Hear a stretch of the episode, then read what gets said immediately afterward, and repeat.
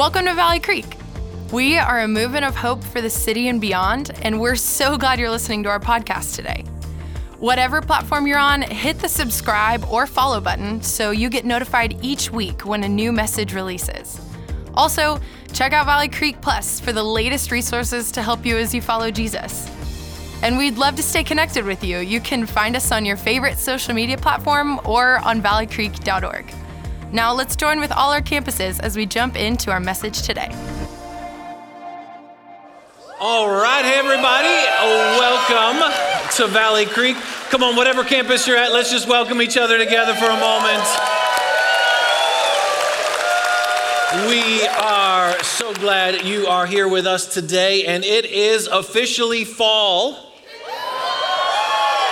And we are starting a new series today called Kingdom Culture 101 Learning to Live a Life of Values.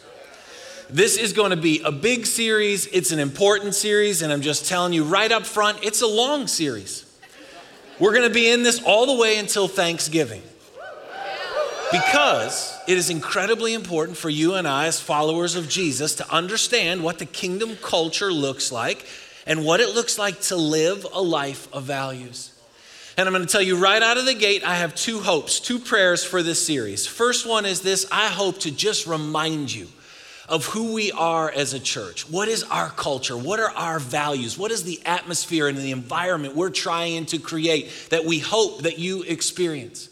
Because we've had so many new people join us over these last two years that don't know what our culture or our values are, and we want them to know what they're experiencing. So that's the first thing. And the second thing is just this I hope to interrupt your life. I hope this series disrupts your life.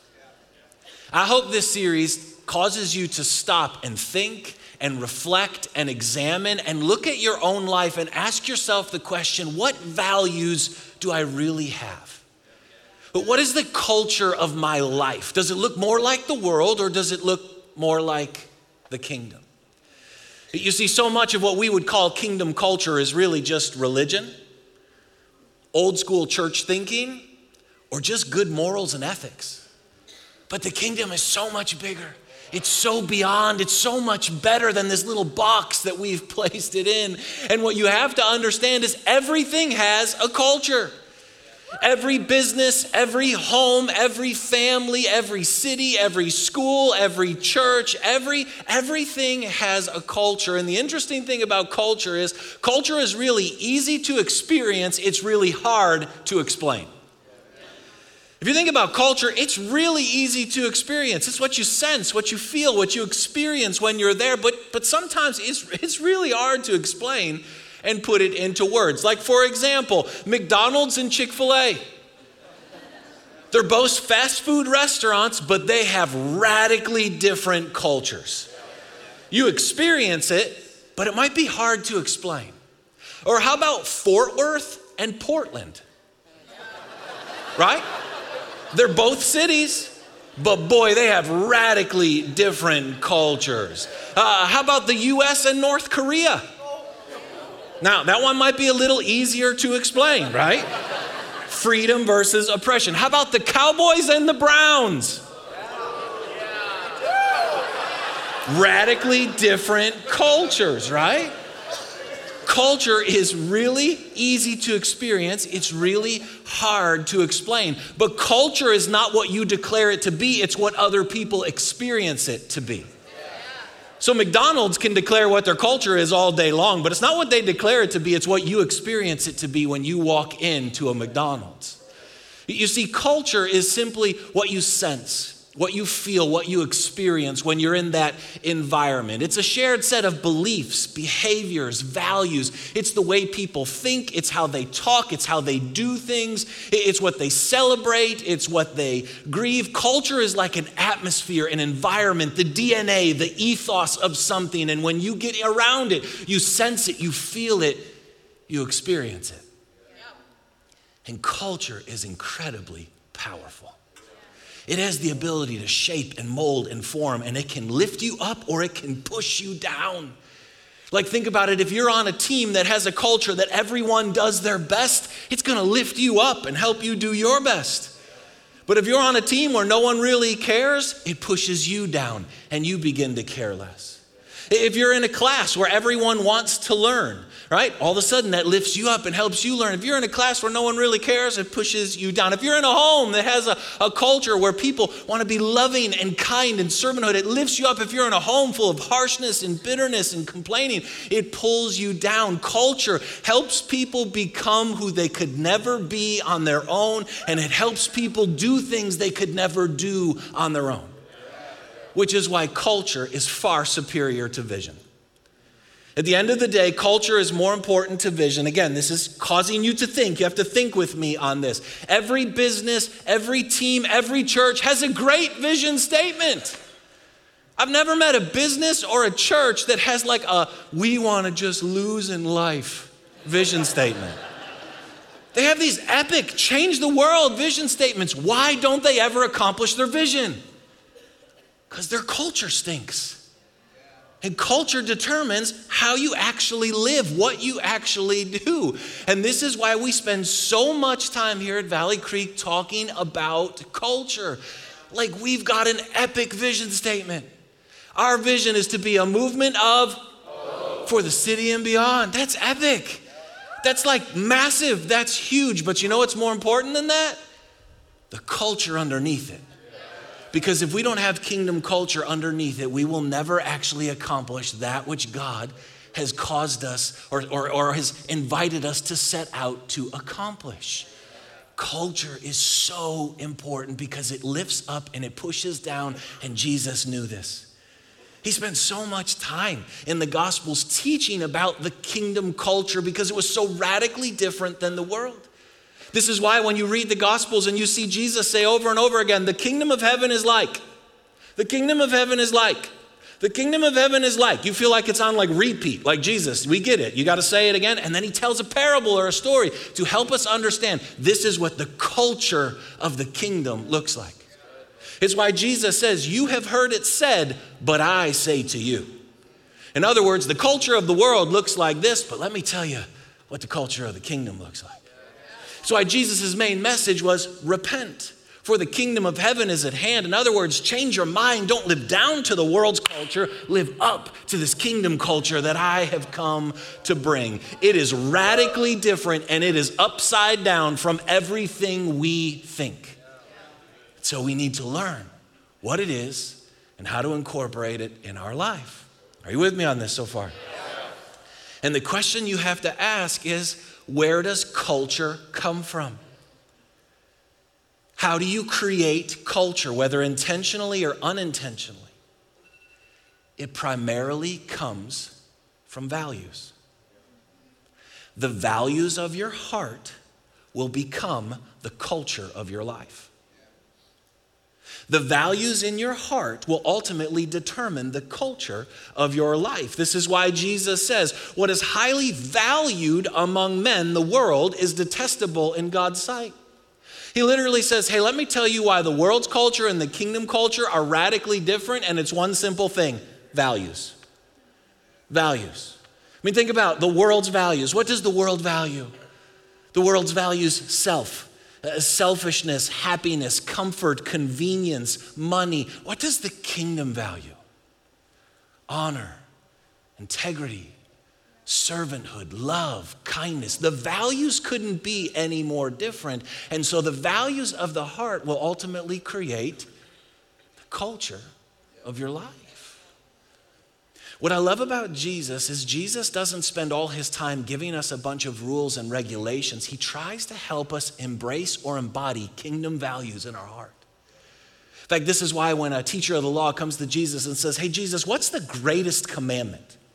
Like, out of all the commands, out of all the rules, out of all the regulations, what's the most important one? And Jesus says, The most important commandment is to love the Lord your God with all your heart, mind, soul, and strength, and love your neighbor as yourself all of the law and the prophets hinge on these two. In other words, Jesus says, if you will get the value of loving God and loving your neighbor as yourself in your heart, you will naturally and effortlessly fulfill all of the other commands of God. Why? Because it becomes a value of your heart, which will determine the culture of your life. And if you live by values, you will always live higher than the standard. But if you live by rules, you will always try to find a way around the rule.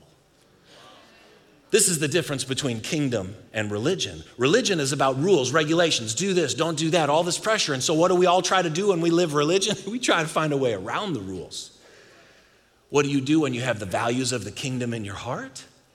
You live above the rules, beyond the rules, above the commands. Why? Because it naturally and effortlessly begins to flow out of your heart.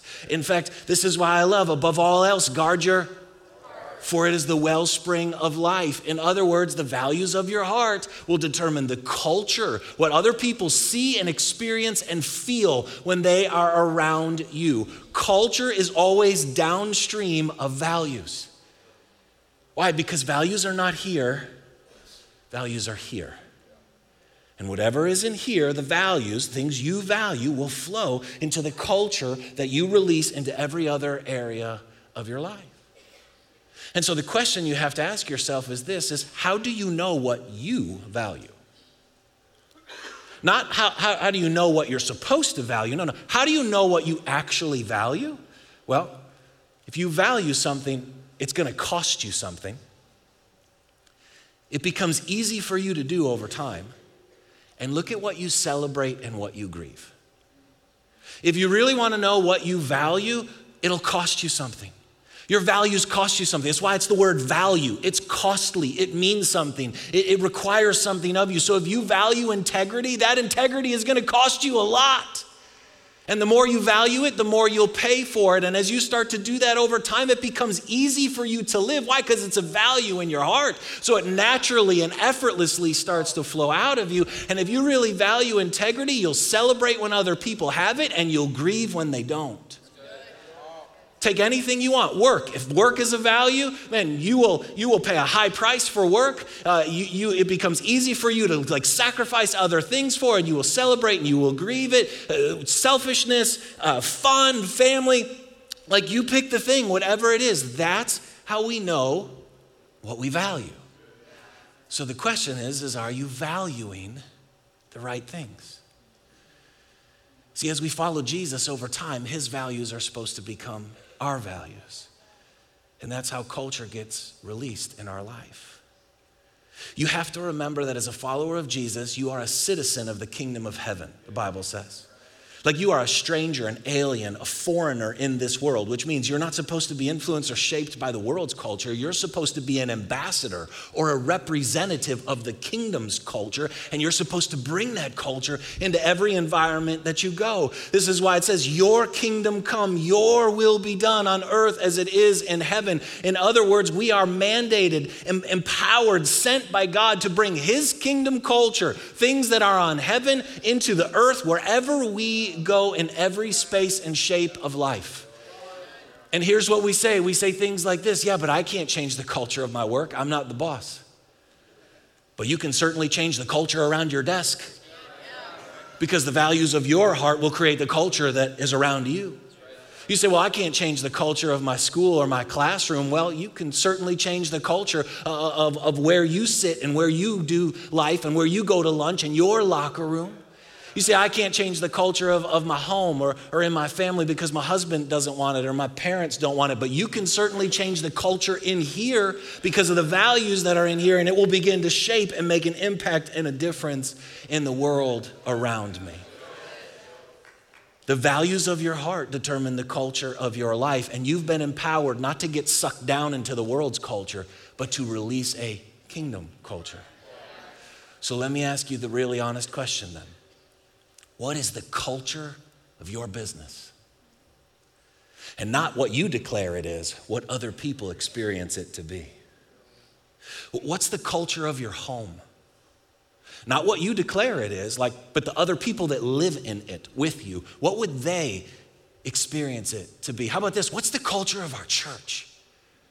Oh man, I can tell you what I want to declare it to be. But the culture of our church is not what I say or what you say, it's what the first time person walks in here today and experiences. That's what it actually is. Okay, ready for this? What's the culture of your life? Not what you say it is, what other people experience it to be. When other people get around you, what do they see, sense, experience, and feel? What words would they put to describe the culture of your life? Is it a kingdom culture? Or is it a worldly culture? And this is what we're going to talk about in this series. See, what I love about our church is we from day one have set out to be a value based church. We have always wanted to not have rules and regulations and lists and commands and all these things. We wanted values in our heart that release a kingdom culture through our life. We wanted to create an atmosphere and an environment when other people come into it, it helps them become who they could never become on their own. It helps them do what they could never do on their own. It helps them taste and see that God is good and experiencing the living Jesus in the environment, the culture that we have created, but you have to know what those values are and what that culture looks like in order to help create it. And so we're going to go through our values, but they're not our values, they're kingdom values. They're the values of the kingdom that God has entrusted to us to demonstrate and declare that other people might taste and see that God is good. And if you think, well, I know all these, the question is not, do you know it? The question is not, can you teach it? The question is, is it actually a value in your heart? Is it actually like burned and branded into the very core of who you are so that it releases the culture of the kingdom into the world around you? Are you with me on all this? This is going to require you to think. And I really hope it interrupts your life. I really hope some of you don't listen to anything else I say for the rest of the time I talk because you're sitting here thinking, what is the culture of my home? Because maybe it isn't what it's supposed to be. I hope some of you have just totally checked out and all you're sitting there and thinking about this business that God has given to me to run and to lead is it a kingdom culture or is it actually a worldly culture with some religious jargon thrown into it? This, this is what I'm talking about. But this is the real life stuff. See, years ago when our church was, it was growing so fast, so many people were coming and meeting Jesus, and people kept asking the same question. They kept asking, What kind of church is Valley Creek? And I hated that question. Because what they were really asking is, What kind of box can I put you in? They wanted to know what the limits, what the labels that they could place upon us. They wanted to compare us to the experiences of their past so they could project their expectations of the future. But the kingdom is bigger, it's beyond, it's more than these stupid little boxes. And so we prayed and we thought and we said, God, what kind of church are we supposed to be? And we came up with this really simple answer because we think this is the culture of the kingdom. The value of the kingdom is to be Jesus focused, spirit filled, and life giving the heartbeat of the, of the culture of the kingdom of God, the number one value, if you will, is to be Jesus focused, spirit filled, life giving. Not self focused, not flesh filled, not life taking, but Jesus focused, spirit filled, life giving. Jesus focused. We want to be more focused on what Jesus has done for us than on what we have to do for him if you think about all of creation, all of creation is about Jesus. He is the center. He is the creator, the sustainer, the redeemer of all things. In fact, he says about himself, I am the way, I am the truth, and I am the life. He is not a way, a truth, or a life. He is not one of multiple choices. He is the one and the only, the epicenter of the entire thing. And whether you realize it or not, when you're focused on Jesus, you're focused on grace. You're focused on hope. You're focused on light and love and life itself because that's who He is. And all of creation, whether it realizes it or not, is on a collision course to eventually become Jesus focused. Therefore, God exalted Jesus to the highest place and gave him the name that is above every name that at the name of Jesus, every knee should bow in heaven and on earth and under the earth, and every tongue confess that Jesus Christ is Lord. At some point, all of creation will be focused on Jesus, bowed and declaring who he is and what he has done. The only question is, is are you going to do it willingly or unwillingly? Because this is where all of creation is heading. Come on. Think about the story of Peter with me for a second. Some of you have heard me teach this before, but hear it fresh for the first time. At the end of Jesus' life, he's about to go to the cross. And he tells his disciples he's going to be arrested and they're all going to deny him and betray him. And they're all confused and disoriented. And, and Peter, in only the way that Peter could, steps forward and he says, Lord, I, I will never deny you. Even if all these other disciples, even if they all deny you, Lord, I will never deny you. And in that moment, he makes the classic mistake that you and I tend to make. He was more focused on what he was going to do for Jesus when he should have been focused on what Jesus was about to do for him. And with a ton of compassion, Jesus looks at Peter and he says, Oh, Peter, even on this very night, you're going to deny me three times before the rooster crows. And what happens? Peter denies Jesus three times to a servant girl. Why? Because he was focused on what he was going to do for God instead of what God was going to do for him. What he should have done is he should have stepped forward and said, Lord, I don't know what I'm going to do, but I know this you will never deny me. I'm not focusing on my faith, I'm focusing on your faithfulness. If we are faithless, He, Jesus, will remain faithful. Faith doesn't come by looking introspective, looking inside of ourselves, trying to create it or manifest it. No, it comes when we lift up our eyes and look at the faithfulness of God. Now, compare that to John, one of Jesus' other disciples. John writes the Gospel of John, and when John writes the Gospel of John, he never refers to himself as John. He only refers to himself as the disciple whom Jesus loved.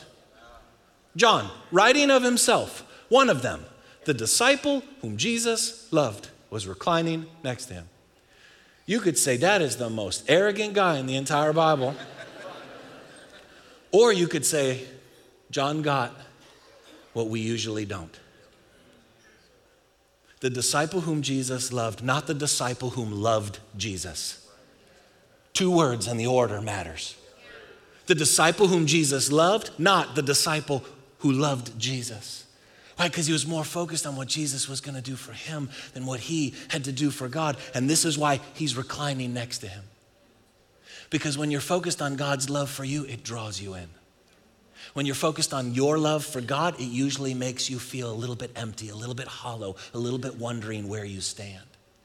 This is why at the end of John's life, John is known as the apostle of love, and he writes, We love because he first loved us. Like he got it. He got it. That is not about what we do for Jesus, it's about what Jesus has done for us. We serve because he first served us. We're passionate about him because he was first passionate about us. We are committed to him because he was first committed to us. We love because he first loved us. The order matters. And the more you focus on yourself and look inward, the more you fail. The more you look to him and who he is and what he has done, the more you find freedom and victory in Jesus' name. Come on, this is the whole Bible. Think of Peter walking on the water. Jesus comes walking by, disciples are in a boat, and Jesus invites Peter to walk on water. And while Peter's eyes are fixated on Jesus, he's walking on water. Not just water, but a storm, the wind, and the waves, like effortlessly. But then it says, when he saw the wind and the waves, and he took his eyes off Jesus and he looked at the situations and the circumstances, he began to sink. When we take our eyes off of Jesus, we begin to sink in the midst of this life. But when our eyes are fixated on him, we naturally and effortlessly walk in victory. Or how about Paul? Paul, the guy who like writes most of the New Testament, he writes in that famous chapter in Romans 7 and he says the things I want to do I don't do and the things I don't want to do somehow I end up doing them. What a wretched man am I, who will save me? And then he flips. Thanks be to Christ Jesus our Lord who has rescued me from sin and shame and death. There is no condemnation for those who are in Christ Jesus. And you catch this flip it's like he's saying, the more I look inside and try harder to be better and to do more, the more I fail. But the more I look at Jesus, I find myself walking in freedom and in victory. Come on, you got to get this stuff. Even scriptures, beginning with Moses and all the prophets, Jesus explained to the disciples what was said in all the scriptures concerning himself. The Bible is not about what you have to do, it's about what Jesus has done. If you read the Bible looking for you, you will not like reading the Bible. If you read the Bible looking for Him, you will love it because it is life itself. This is why the psalmist says, I have hidden your word in my heart that I might not sin against you. If the Bible, the Word of God, is about Jesus, what he is saying is, I've decided to have Jesus focused be the primary value in my heart. And that changes the culture that's released out of my life. One more. Just think of the Old Covenant and the New Covenant the Ten Commandments versus the gospel of grace. Ten Commandments are all about what you have to do. You shall have no other gods. You shall not make an idol. You shall not misuse the Lord's name. You shall not commit adultery. You shall not lie. You shall not steal. You. And how did that work out for you? Not all that well. Now compare that to this, the new covenant. This is the covenant I will make with the house of Israel. I will put my laws in their minds and write them on their hearts. I will be their God and they will be my people. For I will forgive their wickedness and I will remember their sins no more. Religion is self focused, kingdom is Jesus focused. And when you catch that, it changes the culture that flows out of your life. It changes everything that everyone else sees and experiences and feels when they're around you. This is what I love about our church. If you, if you just, if I could say nothing, what I love about our church is that we want to be Jesus focused. We don't always get it right. Sometimes, like Peter, we drop our eyes, but as soon as we realize it, we pick them back up. Come on, faith comes by and hearing by the word of God. So, whatever you're hearing, your faith in that thing grows. Some of you wonder, why don't we preach more on sin and commandments and do this and don't do that? Is one very easy reason because whatever you're hearing, your faith in that thing grows. And none of us need our faith to grow more in sin and shame and failure and brokenness and the disappointment in and of ourselves. We need our faith to grow in the forgiveness and the goodness and the grace of Jesus. And the more we hear that, the more it changes us from the inside out and elevates us. Come on, Jesus focused. Jesus focused. The paradox is this I think in this season, the problem is not even the Jesus side of the equation, I think it's the focus side. I read an article the other day that said the number one problem people are facing right now is focus. A distant second was mental health. Focus. We can't focus. We, have gotten confused and disoriented and foggy. We're not able to concentrate. Like we're kind of just aimlessly. Like some of you probably like you check in for about three. You, I clap and you like check back in, but man, it doesn't last long. Woo! Right? Because we can't focus. But we need to learn to focus, attention, affection, the concentration of our heart towards Jesus. In fact, this is why it says, Therefore, holy brothers who share in the heavenly calling, the kingdom culture Fix your thoughts on Jesus. Fix, focus. What you think about, meditate on, inquire of. Or how about let us fix our eyes on Jesus, the author and perfecter of our faith? Faith doesn't come by looking at your faith, faith comes by looking to Jesus. And the more I look at Jesus, the more he releases faith into my life. So here's the question Are you Jesus focused or are you self focused? Like in this time, if you're really honest, what's the value of your heart? Are you more focused on what you have to do for Him or what He has done for you? Are you more focused on what you did or what He has done? Are you more focused on what other people have done to you or what Jesus has done for you? Is your conversation full of your failures or His forgiveness? Are you talking about your problems or His promises? Do you talk about your struggle and situation or his strength? Like, here's a really honest one. Do you just talk about Jesus in your home? And I'm not talking religious jargon. I'm talking like, do you actually just talk about the goodness and the grace of Jesus? And if you're sitting here and instantly you just went like, okay, then you just did it. You just went self focused. No one's asking you to go, we're asking you to get your eyes off of your and put your eyes on Jesus. Don't self exalt yourself and lift yourself up. Don't self condemn yourself and put yourself down. Those are both about self. be Jesus focused, who says, When I am lifted up, I will draw all men unto myself. Lift him up with humility and focus over your life, and he draws you to himself. This is the primary value of the kingdom of God, looking to who Jesus is and what he has done.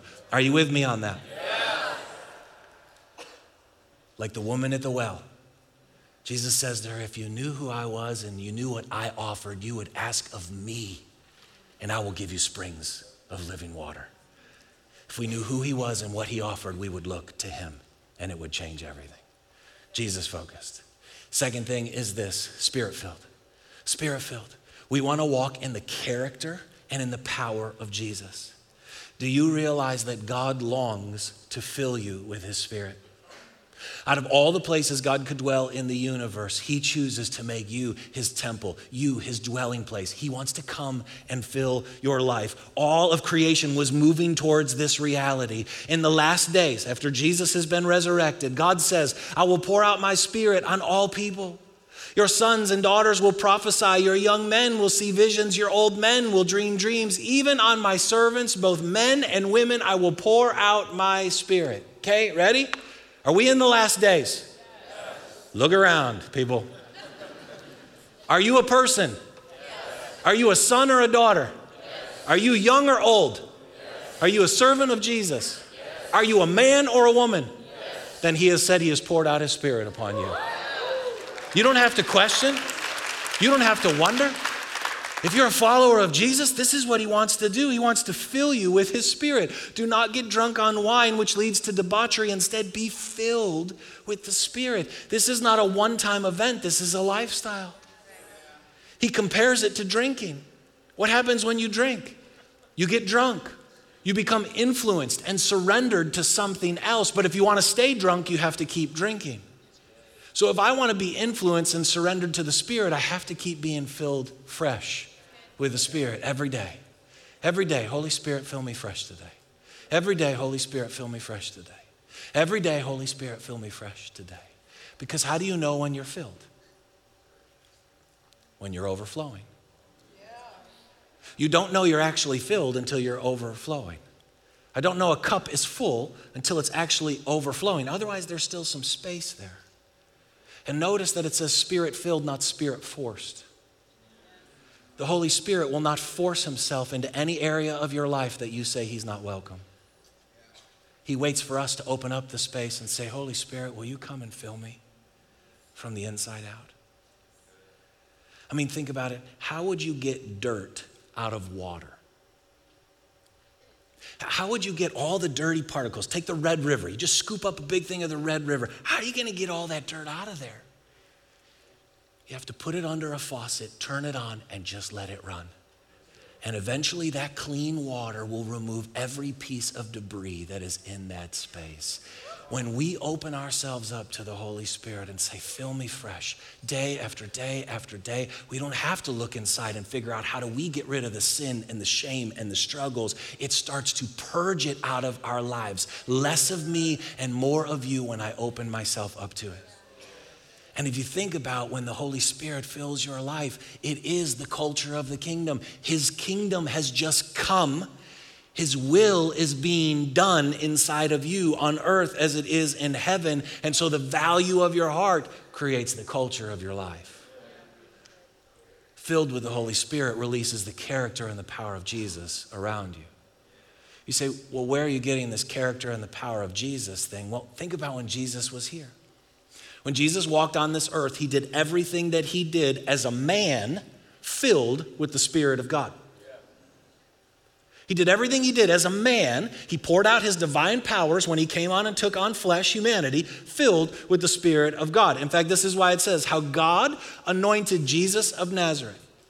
Anytime in the Bible it uses Jesus of, Na- Jesus of Nazareth, uh, Son of Man, it's talking about Jesus' humanity, not his divinity, that he's fully man, fully God. This is talking about Jesus, the man who was in right relationship with God, was anointed by the Holy Spirit and power and then he went around doing good and healing all who were under the power of the devil because God was with him. Not because he was God, but because God was with him. He was filled with the Holy Spirit. So, what we know about Jesus is he was a man in right relationship with God, filled with the Holy Spirit. So, when he says, You'll do the things that I have been doing, if he says that and he did all those things according to his divine power, we got no chance. But what he's saying is, You are a man or a woman who is now in right relationship with God because of the finished work of Jesus. The only question left is how much of the Holy Spirit are you wanting or desiring to be filled with?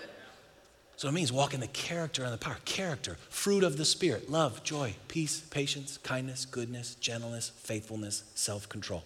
Is that the character of your life? And then power. You will receive power when the Holy Spirit comes on you. This is why Jesus says, Follow me, and I will make you fishers of men. Character.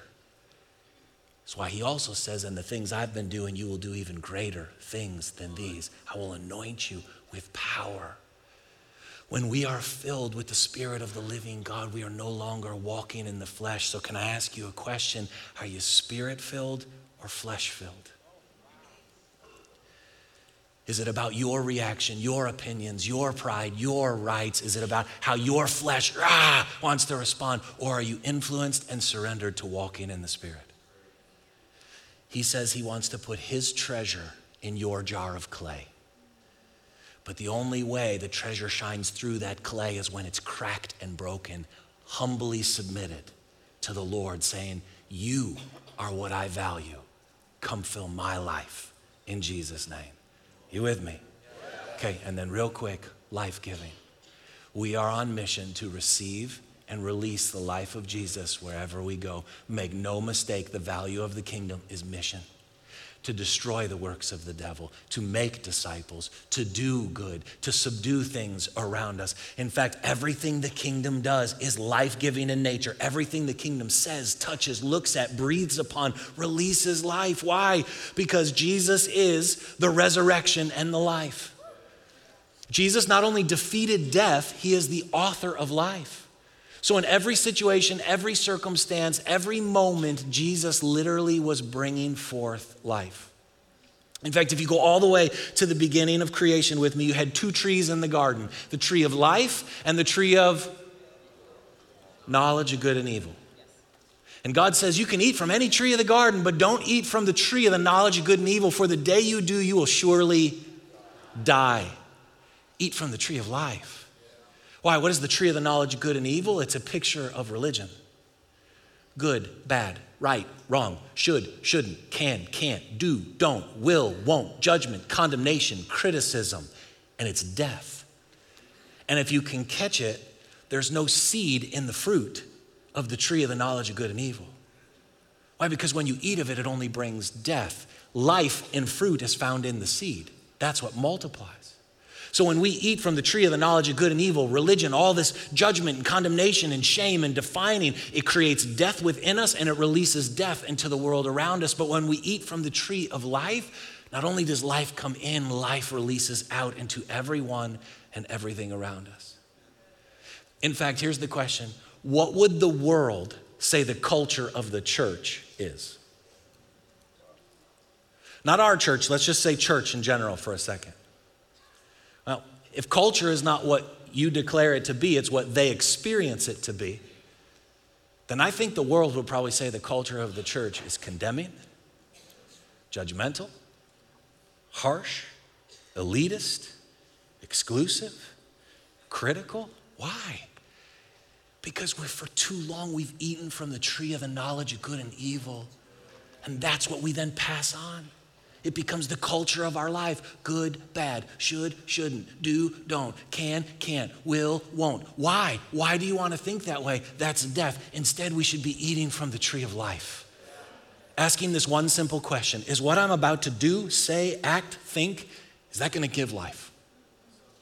Not is this right or wrong. Some of you, you're so black and white. Everything for you is is this right or wrong? Is this good or bad? That's the tree of the knowledge of good and evil. The real question is, is this going to give life? And who is the tree of life? Jesus. And so, if you think about yourself and you think, are you a life giving or a life taking person? If you think, man, if I'm honest, I am a life taking person with my words, my actions, my behaviors, don't try harder. Don't look in. Apply what we just learned 10 minutes ago. and look to Jesus. See how this all works together? When I am Jesus focused, focused on who He is and what He has done, I can't help but be filled with His Spirit, walking in the character and the power of Jesus. And when that is happening in my life, I can't help but receive and release the life of God wherever I go. And they are all connected together. It is impossible to be life giving if you're not spirit filled. It's impossible to be spirit filled if you're not Jesus focused. When I am focused on the grace of God in my life, it draws me into relationship with Him and it empowers me to live a life of purpose. This is the core value of the kingdom of God. Go all the way back to what I said in the beginning when Jesus was asked, What's the most important command? And He says, Love God, love your neighbor all of the law and the prophets, all the commands hinge on those two. You get that value in your heart, you will naturally and effortlessly release the kingdom of God in every other space. This is just different words for that. If this becomes the value of your heart, all of the law and the prophets, all of the commands, all of the ways of God, all of the culture of the kingdom, all the other values that we're going to talk about, they will also be in your heart and flow from your life if you get this one in there.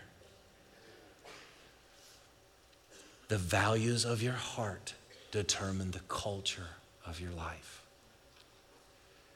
Do you have the right values? Do you like the culture that's being released? And if not, acknowledge that. Don't try harder, don't do better, don't behave more. Look to Jesus. Because you're probably sinking in the storm. Look to Jesus and who he is and what he has done. So you close your eyes with me.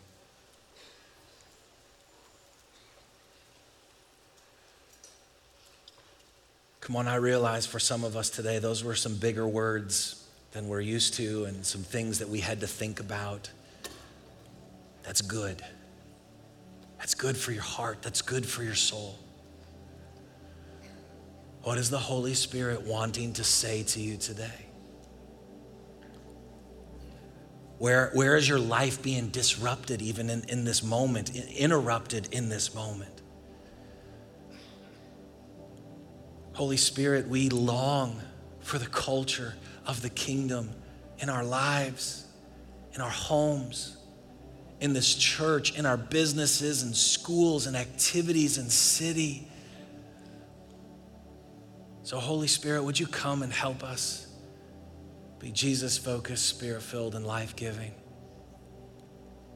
In fact, even in your own way right now, this is probably how I'm going to end every one of these messages for this series. Can you just ask, Lord, Help me be Jesus focused, spirit filled, and life giving.